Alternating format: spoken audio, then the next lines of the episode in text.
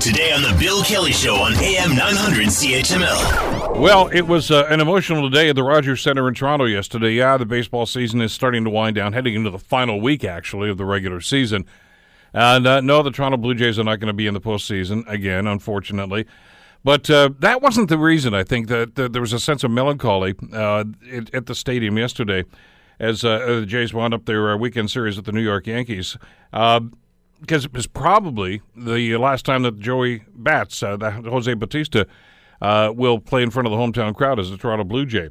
Joining us to talk about this is Howard Berger, longtime Leafs reporter. Of course, his blog Between the Posts is a must-read, uh, not just about uh, NHL and hockey, but uh, for all sporting events going on in the area. How you been, Howard? Haven't talked to you for a while.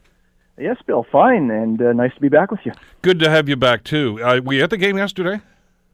I was not at the game. Uh, you weather, you always get primo seats when you go, and that's why I, I well, didn't see pictures. Yeah, you know, I just I, I went to a, a game about a week and a half ago or two weeks ago, a, a night game, and, and put it in my blog. You may have seen just to show yeah. the difference between what's happening now and the past two years at this time when they were in the thick of the uh, uh, the pennant race. And uh, uh, weekend crowds have continued to be uh, close to full at the dome, and of course yesterday was as well. But I wouldn't get caught uh, in this, for me, horrible stifling weather at, at a baseball game. I, to me, autumn weather has to be autumn weather, and I'll show up. well, uh, the the nice thing about this, first of all, the, the Jays took two out of three against the Yankees, and, and that's yeah. always great. That's a lot of fun anytime you can beat the Yankees, and especially take a series against a, a team like the Yankees who are fighting right now to to stay in the playoffs. And I, I don't know if they still have aspirations of catching Boston. It seems highly unlikely after what Toronto did with them. But but that wasn't the the, the storyline yesterday, was it?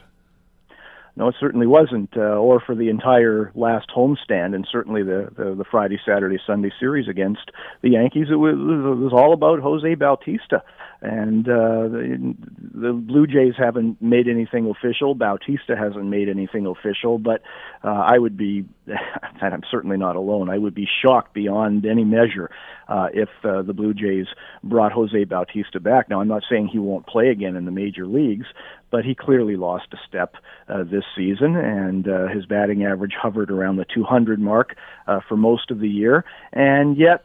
Uh, people will not remember Jose Bautista probably starting sometime, you know, next month. They will not remember him for the way his Blue Jays career ended.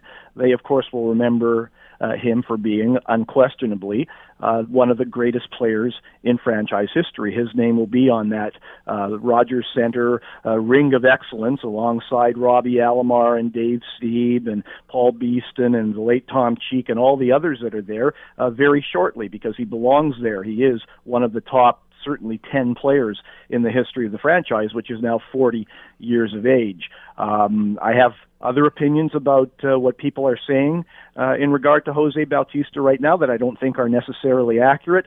But uh, yeah, but let's I, I let's talk about that because because well, uh, let's face it. I mean, a lot of people's opinions about athletes uh, are filtered through what they read in the media or hear in the media, and and the Toronto media uh, can be brutal sometimes, Howard. You know that uh, towards certain athletes. Uh, some people get a pretty rough ride. They always say that Toronto is one of the toughest cities uh, to be a pro athlete in, not just for the Leafs and hockey, but even obviously for the Blue Jays. Uh, and for the Raptors too, because you're always under the microscope there, and and Joey Bats was certainly uh, under the microscope an awful lot of the time. And and let's cut to the chase here. There's a lot of Toronto media people that just don't like this guy. Well, I don't know whether you know. I, I I've met him once or twice when I was covering the team late in my radio career, uh, and always found him to be uh, you know very cooperative. So I certainly am not an expert on on the type of guy uh, that he is. I will say as as an observer and for someone that grew up uh, a Toronto Blue Jays fan, I always appreciated his fire on the field. Uh, there were times where I thought he went overboard in in uh, uh, res- with respect to arguing balls and strikes with umpires, and sometimes he was thrown out of the game for it. And there, I, I thought that you know was a bit selfish. But in with with respect to the fire that he showed, the bat flip, and all the other things that maybe other people don't like about him, I never had a problem with that. I love athletes that are emotional. I love athletes that that are all in. I love newspaper columnists and people on radio and TV that are all in because that's what I tried to do all the years and I still do. So I have no problem with that whatsoever.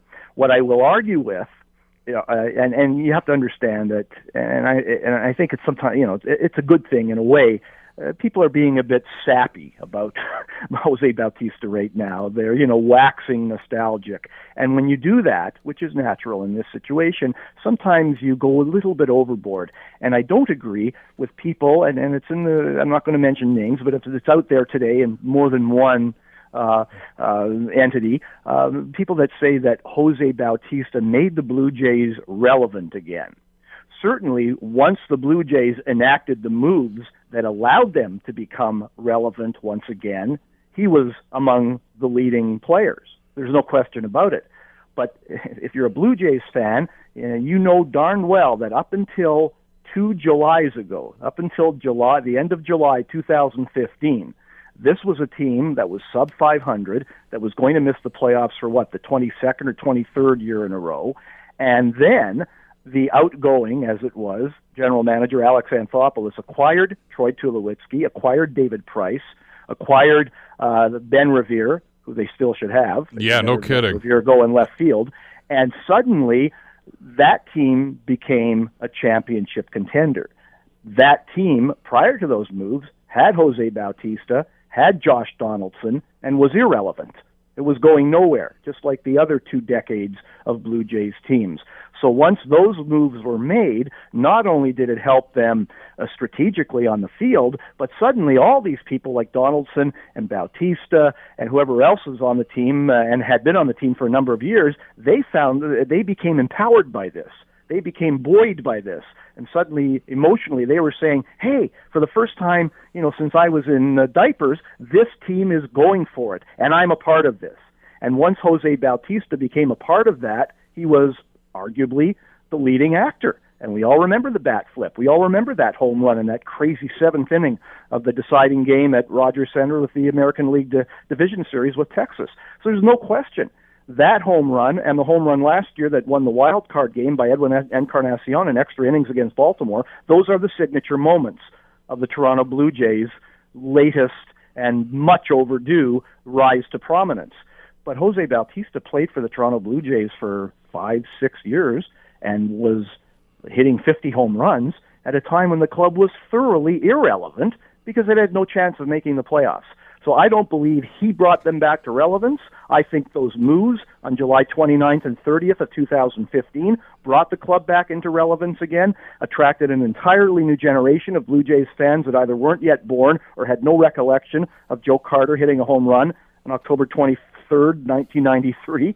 And then Bautista stepped up with his natural ability, flair, and fire, and was maybe the leading role player uh, in that uh, in that you know playoff drive and and uh, drive toward relevance again. But he himself did not make the team relevant. Neither did Josh Donaldson's acquisition, as brilliant as it was from Oakland by Alex Anthopoulos. No, and and you've mentioned Alex Anthopoulos a couple of times, uh, and and if anybody's going to get credit for the revival of baseball, it's, I think it's Alex. I don't think he got the credit for it. I don't think he got the credit for it from his bosses, let alone from the fans uh, because you just mentioned a lot of those moves he made, and of course he brought Mark Buehrle over, and uh, you know that guy had uh, pitched outstanding baseball for the Jays yep. and, and, got them to where they were too. There, there's a lot of pieces to this, but I, I, think I think part of the legacy of Bautista is is going to be that fact that uh, he and Edwin were the two Bash brothers on the Blue Jays, and maybe it wasn't getting them into the playoffs or getting them pennants.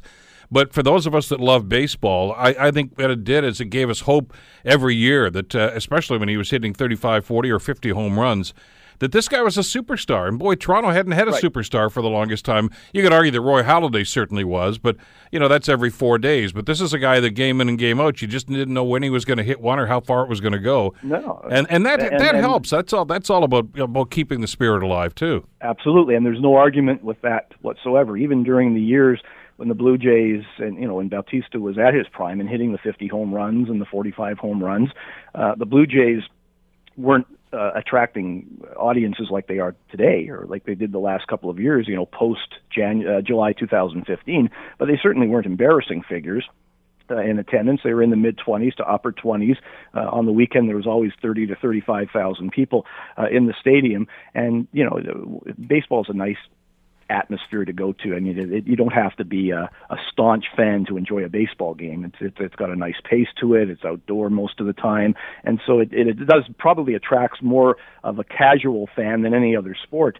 Um, but uh, it, what Jose Bautista and Edwin Encarnacion provided during the years prior to July 2015 was not so much hope, but entertainment you know, like you said, you had two guys in the middle of the lineup that could pop the ball out of the ballpark. And what's the most exciting play in baseball? It's a home run. There's no question about it. And and they had the ability, and still do, certainly uh, Encarnacion have the ability uh, to hit the ball out of the park. But I don't think they provided people a lot of hope in uh, with respect to the, uh, the the club's position in the standings. And you know, it was proven. It it just didn't go. I mean, the the, the biggest example in team history of that isn't Jose Bautista. It's Carlos Del Delgado.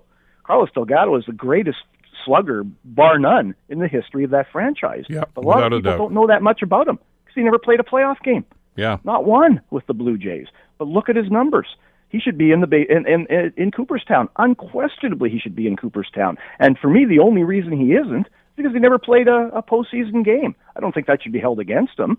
Uh, I think there are there are parallels with the Toronto Maple Leafs if you want to get into them uh, in, in that regard. But uh, Delgado is the greatest slugger in the history of the franchise. But not many people look at him the same way they look at Bautista and Encarnacion because they've been in the playoffs the past couple of years. Part of the thing, though, with with athletes, and I, I think with we as, as fans of athletes, though, Howard, is we, we love to hear Cinderella stories, and, and to a certain extent, yeah. Bautista was one of those. I mean, he came over from Pittsburgh in a rather innocuous trade, and they said, "Who's this guy?" And oh yeah, he's he's kind of kicked around a little bit, played some third base, and. Uh, a, and all of a sudden, he puts on a Blue Jay uniform, and bingo! This this new creature, this baseball yeah. icon was created, and, and, nobody expected that. I don't know if, if, Jose even expected it, but he became this this home run hitting machine. The same thing with with Edwin.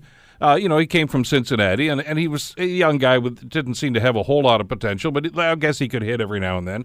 And these guys just they flourished as soon as they became Blue Jays, and yeah. that's a great success story.